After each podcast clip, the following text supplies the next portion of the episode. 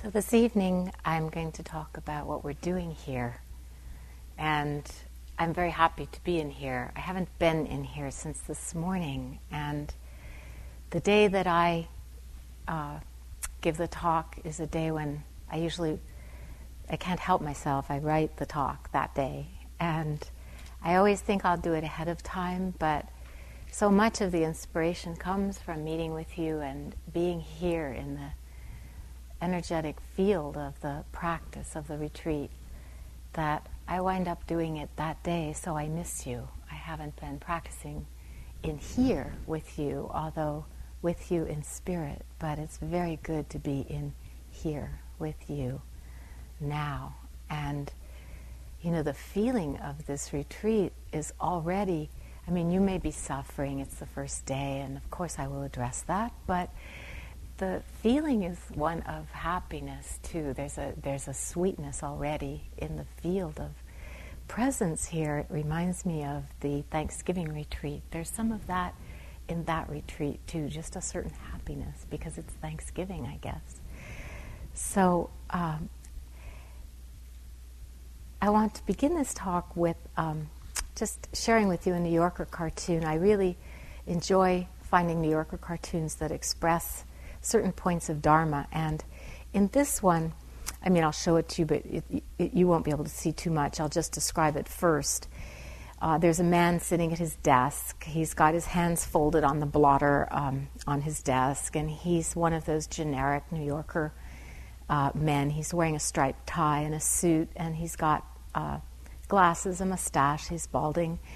And there's a man sitting in front of him looking somewhat diminished, although we can't see his face. His body posture is um, expressing perhaps a bit of puzzlement, and uh, he's got his briefcase next to his chair. And the man who's got his hands folded, you know, like this on his desk blotter, um, the protagonist, he's looking up at a portrait on the wall. And the portrait is of a man who looks exactly like him. As a matter of fact, it's a portrait of him. And he's looking up at the portrait and he says, It helps me stay focused on what matters most. and I think that there's, you know, as we practice metta for ourselves at the beginning, there is sometimes that sense of, is this selfish? Am I just kind of focusing on what matters most? Because after all, it's moi. Um, but we're not doing it in that spirit. You know, we're doing it in a very different spirit, which I'm going to be talking about tonight, uh, which is the spirit of spiritual friendship, of what Martin Luther King called the beloved community. And it's uh, a genuine kind of friendship that is very different from, well, for example, a Facebook friendship I don't know what it means um, exactly. Uh, I don't know what it means to have.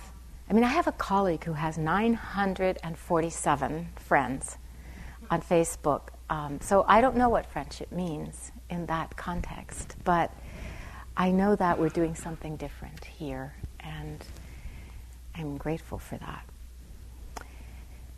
When we were meeting this afternoon, one person who gave me permission to tell this story began describing her metta practice. And she's practiced for a while. This is not her first metta retreat. And she began to say, she said, she was describing what she was saying to herself during the day. And she said, You can't sit still. You can't concentrate. You can't do this right. This is such a waste of time. I'm a bad meditator. I mean, these, she was sharing her difficulties, of course, with the practice. And I thought, these are the anti metta phrases. and how much of the time are you practicing the metta phrases? And how much of the time do we practice the anti metta phrases? Saying things like this to ourselves. They creep in, don't they? And the beautiful part was that she was also saying, in spite of this, I practice. I keep going. Even though, you know, each person can say this. Here I am. It's just me in here, inside of all of this that's going on, including that list of anti metta judgments, but still practicing.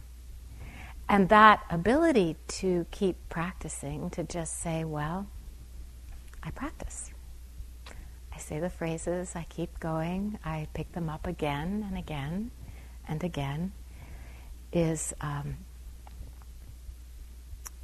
the process of purification, what we call the path of purification, the Visuddhimagga. I think this is a very beautiful phrase, don't you? The path of purification. But what does it mean in terms of what we're doing here? what does it actually mean? Um, you know, we all have inside of us uh, sources of, well, we could call it anti metta, but that which is not of love. And when we sit down to grow our capacity for love, which is what we're doing when we practice, when we come and do a metta retreat, when we sit down to grow our capacity for love, we inevitably encounter everything that is unloving and all of our problems loving. And so there's a sense of, um, I mean, you'll notice this. It's, you can see this clearly in just one day of retreat that you can feel fine. And then something happens or something arises in your consciousness that makes things not quite right.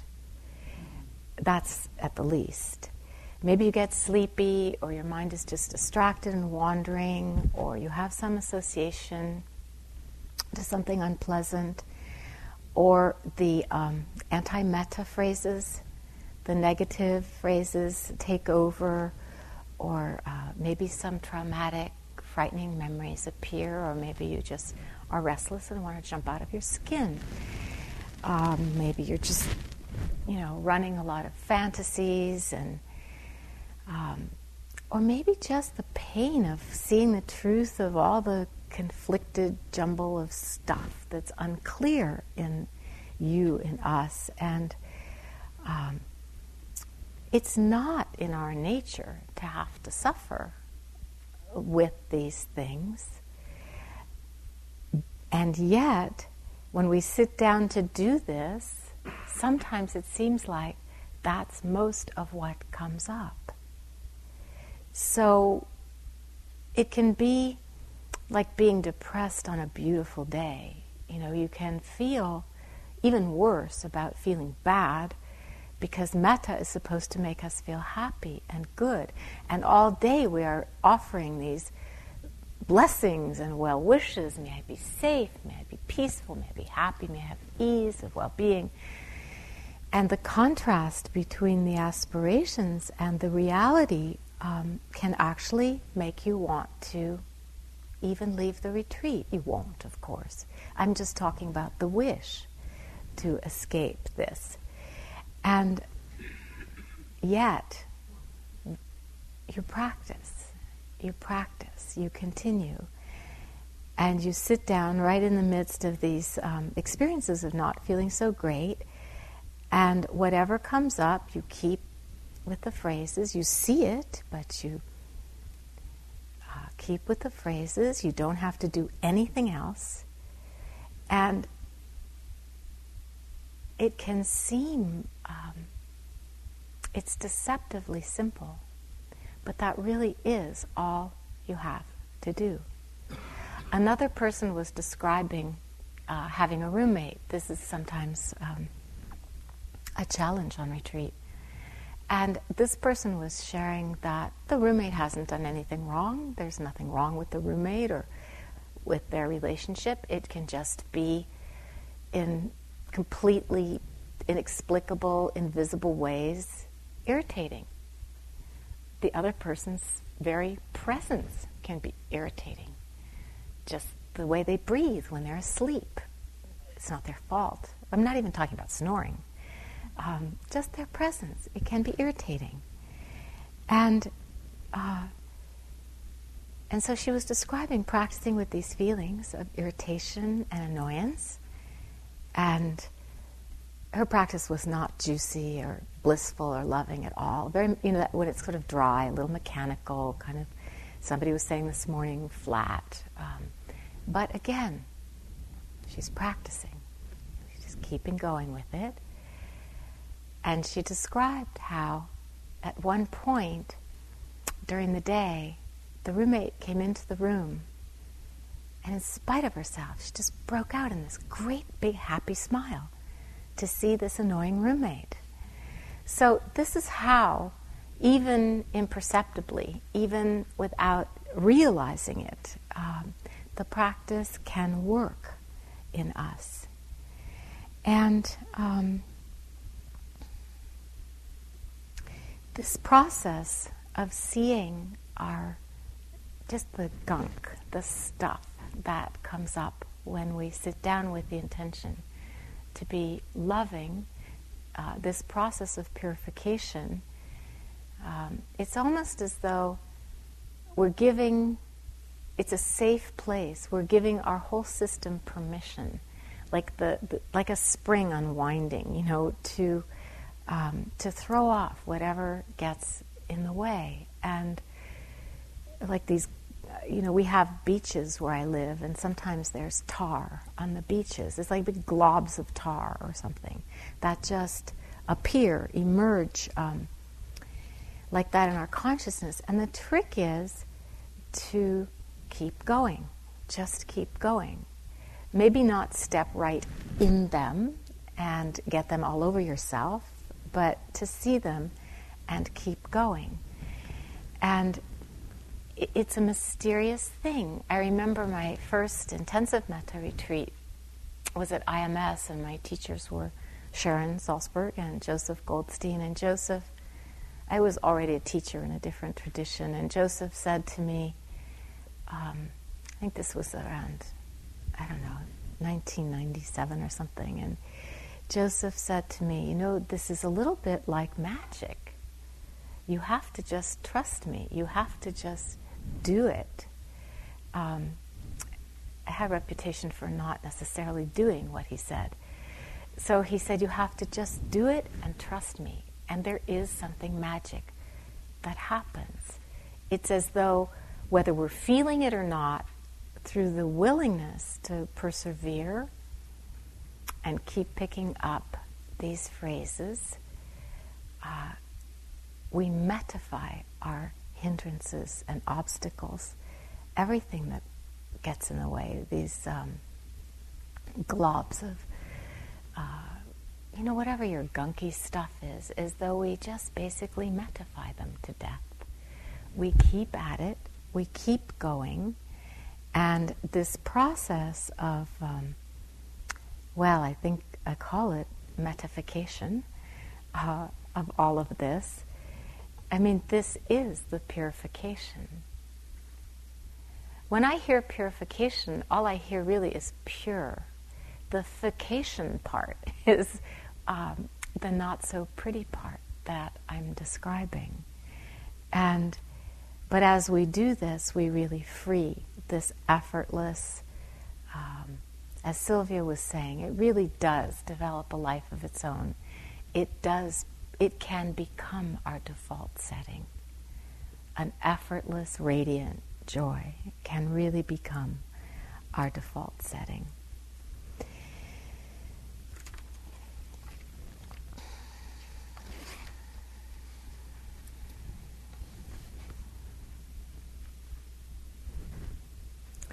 And this is the aspect of uh, wisdom or devotion that is expressed through the repetition in the practice.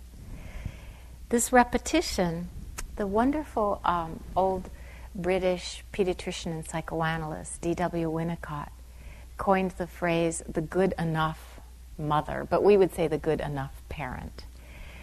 And he talked about um, the ordinary devotion of parents. If you've been one, you know about this but you certainly have all had one. And whatever their qualities, um, you know, we all have parenting crimes on our uh, consciousness, consciences. I will speak as a parent and say that. But we did do, there is a kind of ordinary devotion of diaper after diaper after diaper. Just the simplicity, feeding after feeding after feeding.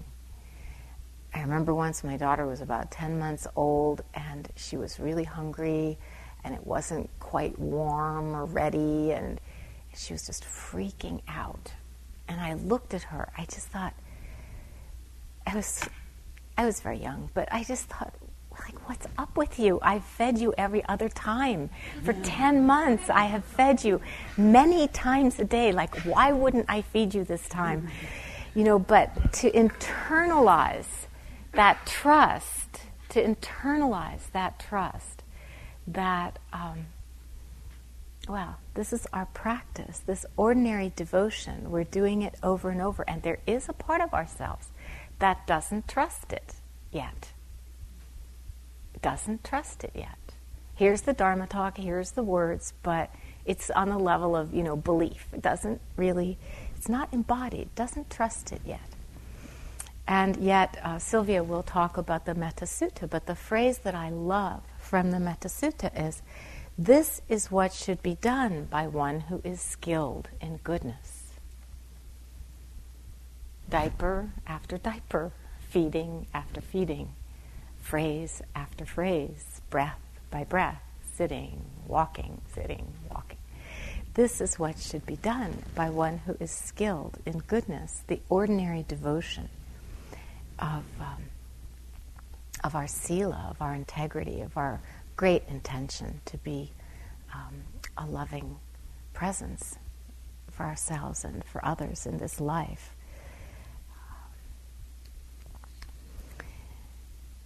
One of my Zen teachers defined uh, meditation as he, it, it was a um, Roshi, and he was talking about Zen meditation called Zazen. And he defined it as making room for another. And I love this definition because what is our meditation usually so full of? It's like the man gazing upon his self portrait, right? It's so full of us. And these phrases give us a way to make room for something else by attaching, by pouring our attention, by pouring our effort and energy into these phrases. And it sometimes seems so trivial and so strange uh, to be doing that, but by pouring our attention there, um, we're making room for something else to happen, something new. And uh, and the difficulties that arise. Um, I want to talk a little bit about the difficulties that arise.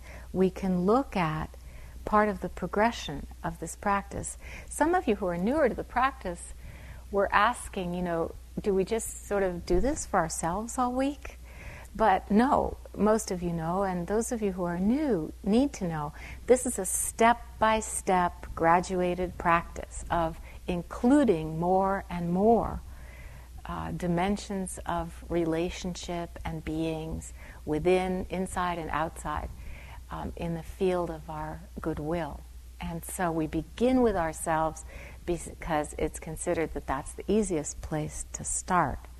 Sometimes it isn't the easiest place to start, and then you can start with somebody who's helped you in this life, for whom you spontaneously have feelings of gratitude and and goodwill. Um, it's fine to start that way, but one who is skilled in goodness learns to, in a sense, um, begin to separate ourselves from hatred, begin to separate ourselves from the things that uh, that get in the way of being present in our meditation in our life. Um, we sometimes name these the five hindrances, and to me, these are the difficult aspects of our own nature that we're looking at.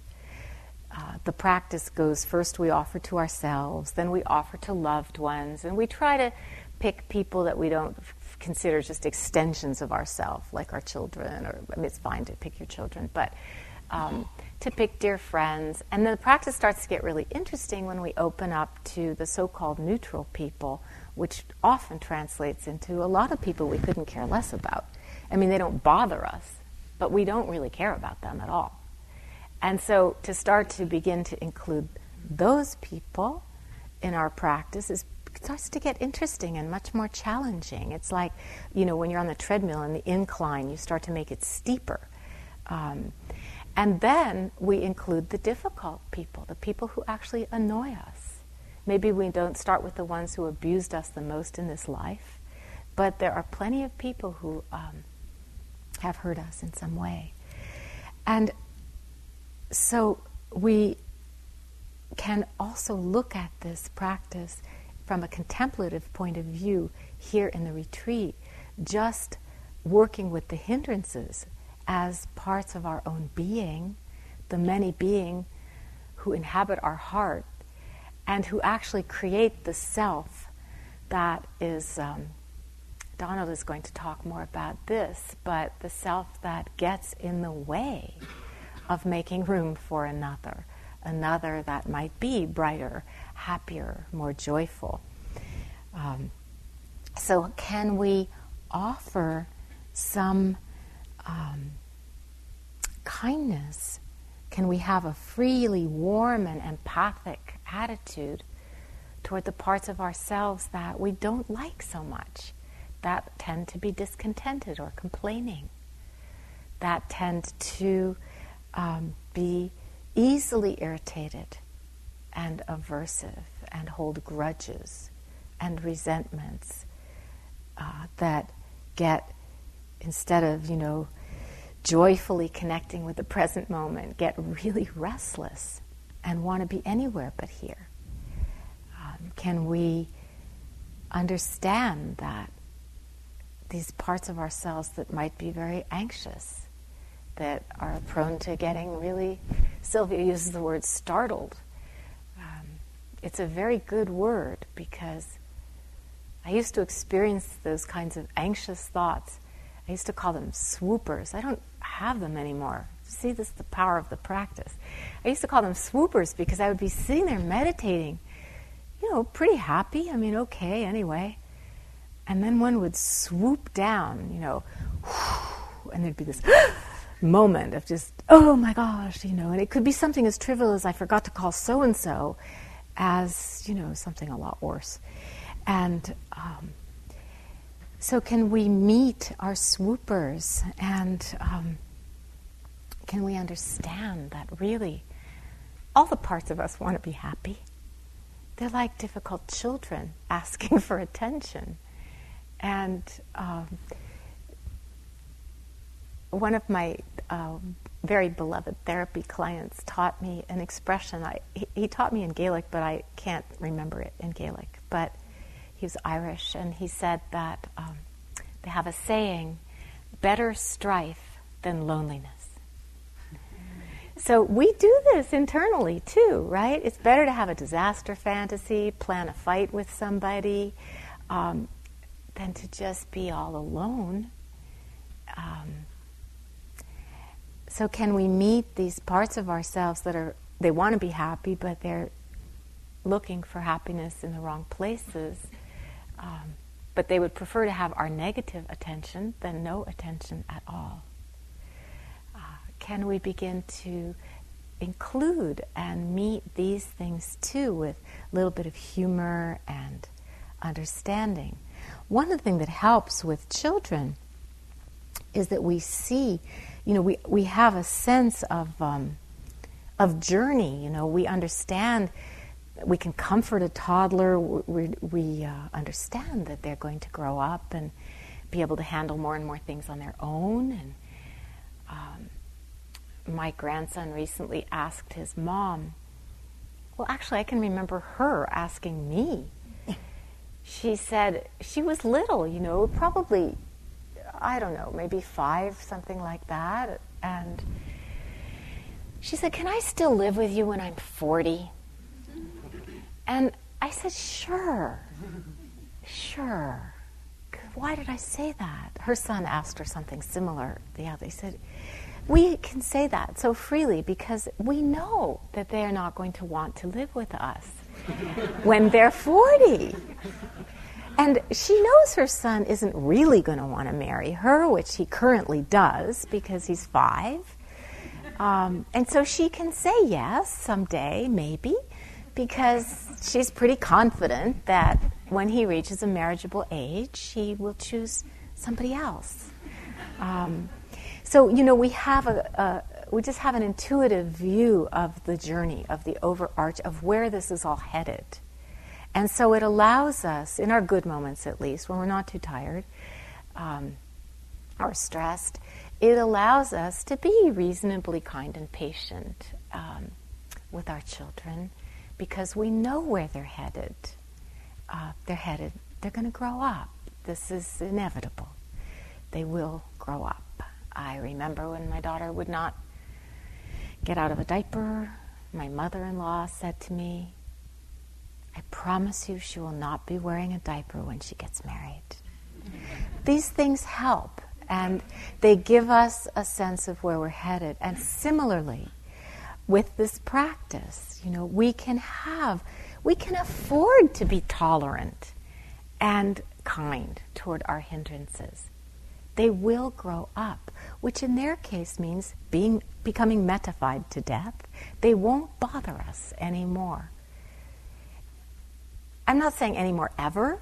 They may come up again, but once you've had the experience of seeing how they dissolve and have less and less, less power over you, they just don't pack the same wallop afterwards again. So we're um, offering metta to all these parts of ourselves. We're understanding that our path to happiness isn't about trying to get away from these painful experiences of ourself, of our being. Um, you know, if we could just get away from that person who snores or burps or farts or whatever, these are metaphors, of course. Um, whatever they're doing in the hall, then we'll have perfect meditations. Um, this is a very uh, naive and, and innocent, but deluded uh, misunderstanding. Um, this isn't how the practice works. Um, it works by letting go. And the phrases are a way of helping us let go. They are almost like a practice of mantra. Mantra means mind protection. And so each moment that we're saying a phrase, even if we're not cradling it in the utmost tenderness, even if we're just, you know, saying it, it's like that moment of, you know, we're off the streets, not doing anything else. Is, you know, the anti-metta isn't operating. Each moment that we're saying a phrase, we're actually letting go of something that stands in the way of our loving. And so it's um, one of the most amazing tools that we could have. It's simple, it's rote, and it's amazing. It actually helps us let go. And sometimes we don't even want to, you know, but it still will help us in spite of ourselves.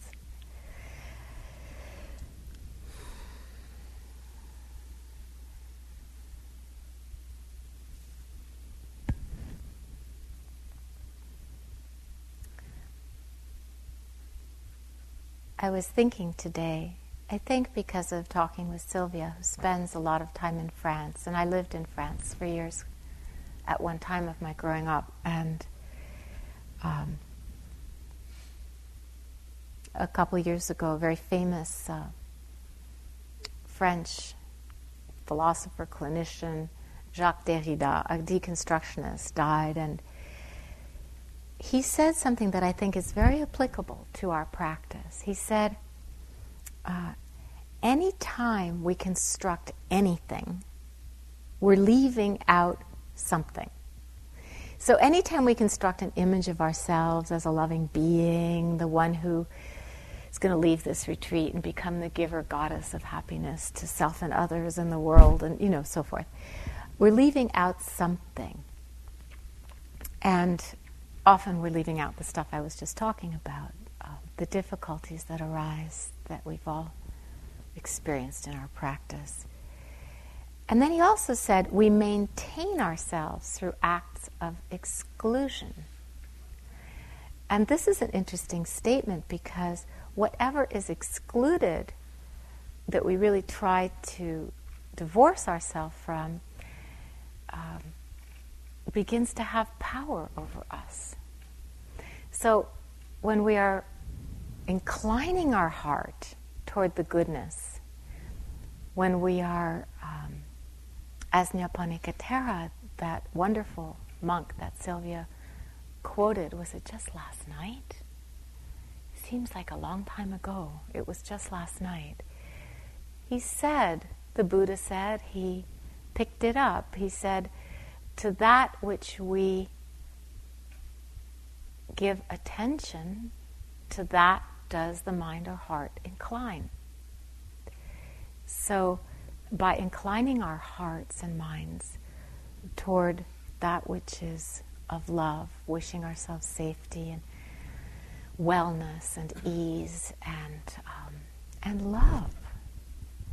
By doing that, um, we are not trying to deny the things that we are choosing to exclude. We're not just pasting a smiley face on experience and pretending. And I think maybe that be, may be the difference between somebody asked a question about what is the difference between affirmations and these phrases. Affirmations are powerful, but they are, in a way, a demand. We say, I am happy. I am safe. I am. And you know what? Maybe we're not in that moment. So there's a misattunement but the metta phrase is may I. It's an aspiration. It's a it's asking. And there's something so powerful about the act of asking. I don't know about you, but I forget to ask. We forget to ask sometimes for help. And without getting into who we would be asking, it doesn't matter. The very act of asking brings us, it opens us to receive.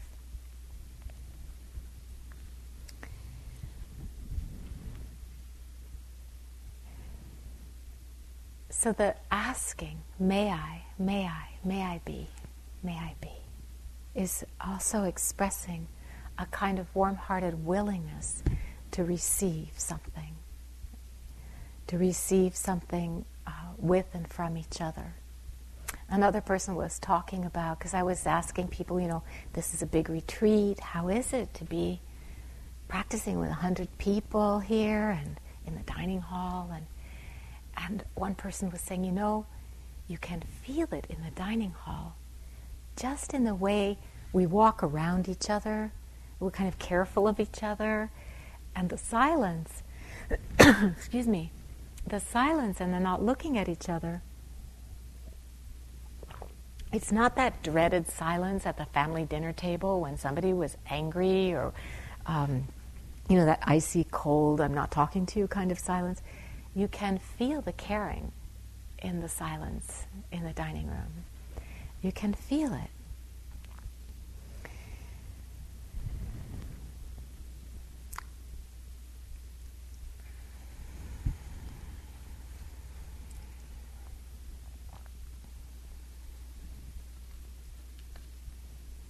I'm just uh, at a choice point here, so reflecting on it.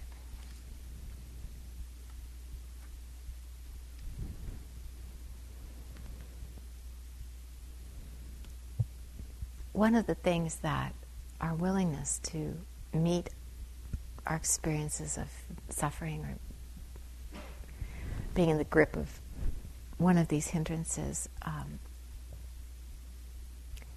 one of the consequences of our own willingness to be with these experiences with at least less aversion, even if it's not, you know, tenderness or kindness yet, at least with lessening aversion. So the heart isn't dwelling in so much of that. Uh, is that we begin to automatically have a sense of everybody is going through this. We're really in this together. And the vulnerability of being a human being. And just by loving each other, we're vulnerable to losing each other. By loving ourselves, we might be sorrier to lose ourselves. And um, Dogen, a Zen master from the 13th century, said a very beautiful thing, and I'm paraphrasing because I couldn't find the exact quote in my notes, and I didn't want to go online. One of the blessings of, yeah. So um, he said, you know, when you're really certain of things and you're really pretty, you know, on top of it feeling, you're really far away from the Dharma. But when you feel vulnerable, when you feel, oh, you know, this feeling of um, incomplete, like I'm so far from being able to embody this metta, he said, then you are filled with the Dharma. It's that sense of making room for another. You know, that our cup, that an empty cup isn't a bad thing. It's a good news thing here. Um, and how to keep our hearts open in the face of suffering, so much suffering in the world. This is a huge question, and this is one that um, we're, the whole week is an answer to that question. Uh, I teach this to uh, professional caregivers who work with critically ill and dying children in the pediatric ICU and the neonatal ICU, different parts of the children's hospitals, and even experienced. One charge nurse said, If I know a child is going to die, I don't want to be on the next shift. I'll try to get out of that shift. That was so honest that she said that. And this is a professional, experienced person. It's hard to be with so much suffering. I remember um, to try and have a sense of their work, I visited the hospital and I went around, I think it was around 11 or 12 at night because it, it wouldn't have worked for me to go during the busy daytime. And it was around midnight, and there was a mom standing over the bassinet of a six month little girl who was, six month old baby who was dying. And she was reading, oh, this always makes me cry. She was reading prayers to her um, in Spanish, and the little girl was just looking up at her and smiling. It was her mom talking to her, and she was smiling. And, um, you know, this, uh, this openness and vulnerability, and uh, we can really believe it, our capacity to love no matter what is happening to you, no matter what has happened to you in your life. Uh, this is an undamaged capacity. Uh, I think I should say, no matter how damaged, it's still there. That would be more accurate. No matter what's happened, it's it's still there. Um, and well cared for children, we see this. We see this. My grandson wrote she gives me so many kisses on the cheek. She takes me places like Disneyland. She lets me sleep in her bed in the night. Just ordinary devotion. When I was new to Los Angeles, where I've been teaching for about seven years now exactly, I volunteered at the prison because a lot of sad things had happened before I came to Los Angeles, and I was really um, it was a hard time in my life. So I volunteered two days a week. I worked at um, Central Juvenile Hall teaching meditation. It was a really new experience for me to meet kids who had committed murder and really violent kids and um, really lots of violent crimes. And to see that they were still kids. In spite of this, they were still kids. And, uh, and we practiced metta together. And we would make a circle and we would open our circle for somebody. We'd send special metta if somebody had a court date or it was um, their sentencing time or they had received a tough sentence like life when you're 18 um, or some bad news from outside, from the family, from the hood. And we would um, make a circle and offer metta. And sometimes I would ask them to offer metta to me. And you could see that it would make them feel good with the boys, you know, they would really get into it and do it. The girls would just just start to collapse and sob and turn into a sort of metta puddle. But it was as healing for them as for me as it was for them. That's what I meant to say. And suffusing, you know, steeping ourselves in these well wishes, in these blessings, in these prayers, is also a way of strengthening the heart so that we can face some of the more harrowing things that happen in the world and, and maybe even have happened to you in your life uh, without reenacting the trauma. Because we have st- set this intention to uh, meet the experience with a different kind of um, we're, we're it's the intention to become skilled in goodness, in tenderness, in kindness. We can meet these harrowing experiences without being afraid of, you know, just um, making more trauma or reenactment for ourselves. So, um, this is from Bob Dylan. I'm not going to sing it. I'm just going to say it. I'm going to spare you that. Uh, everything is broken. Broken lines, broken strings, broken threads, broken springs, broken idols, broken heads, people sleeping in broken beds. Ain't no use jiving, ain't no use joking. Everything is broken. Broken bottles, broken plates, broken switches, broken gates, broken dishes, broken parts. Streets are filled with broken hearts. Broken words never meant to be spoken. Everything is broken. Seems like every time you stop and turn around, something else just hits the ground. Broken cutters, broken saws, broken buckles, broken laws, broken bodies, broken bones, broken voices on broken phones. Take a deep breath, feel like you're choking. Everything is broken. Every time you leave and go off someplace, things fall to pieces in my face.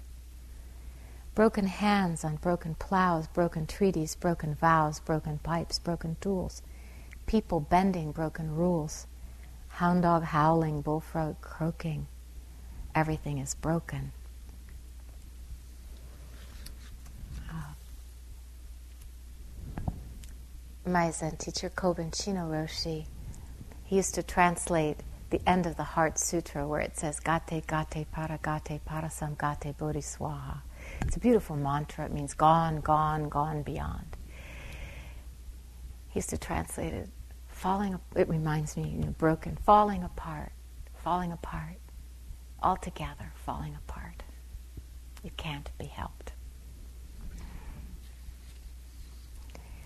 So, this is our vulnerability as human beings, isn't it?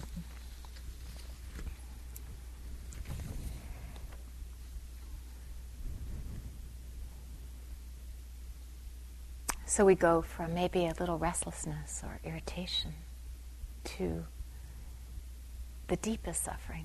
And you know what? This works.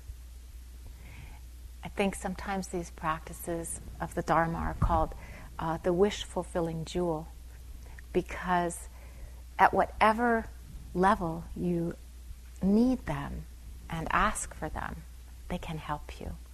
They can help relieve your stress and headaches. They can help you bear unbearable feelings. Um, this is from Aung San Suu Kyi.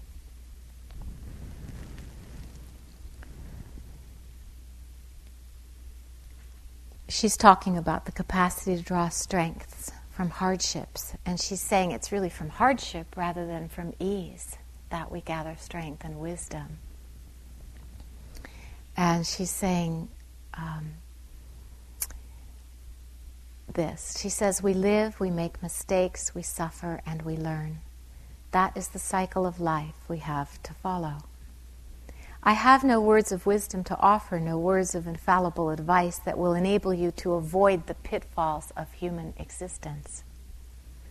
I would wish you a happy journey, one that is free from trouble and defeat. But such fortune is not insured to all of us.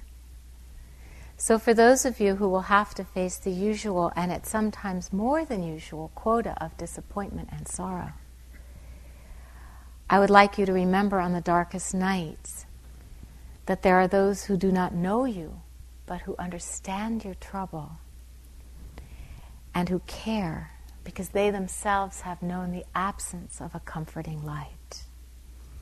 And at those times when your life is full of light, I would like you to think of the ones who are deprived of the basic requirements of a meaningful existence.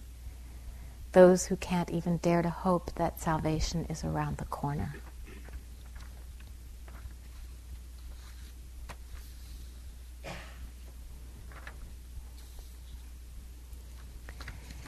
So it's time to close this talk. And I want to close with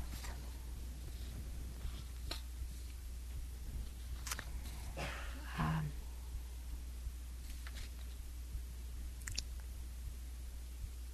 I always close my metta teaching with this last poem from Raymond Carver, who's actually a short story writer.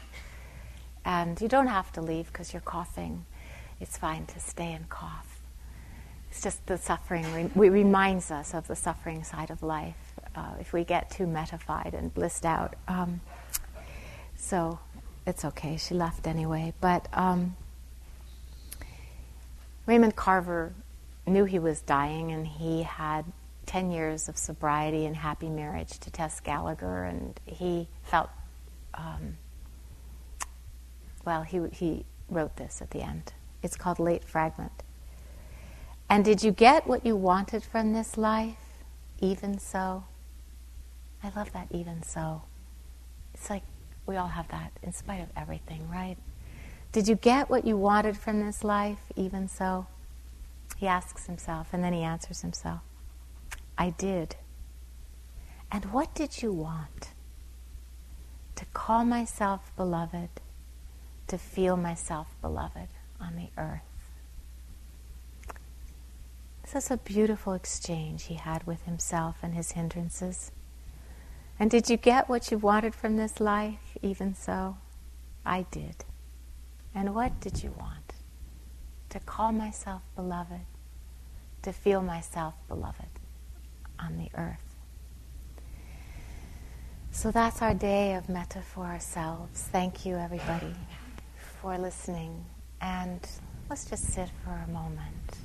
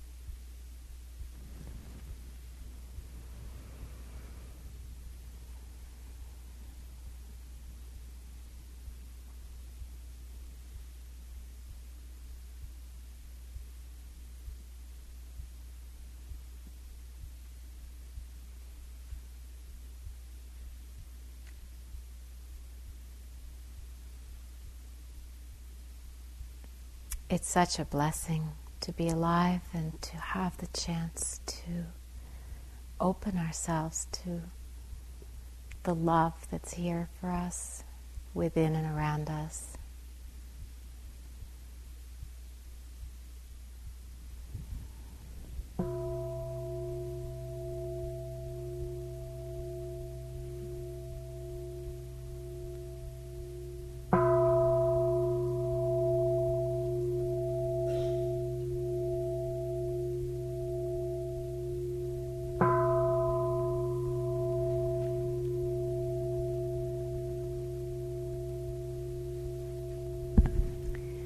So, this is a time for walking meditation.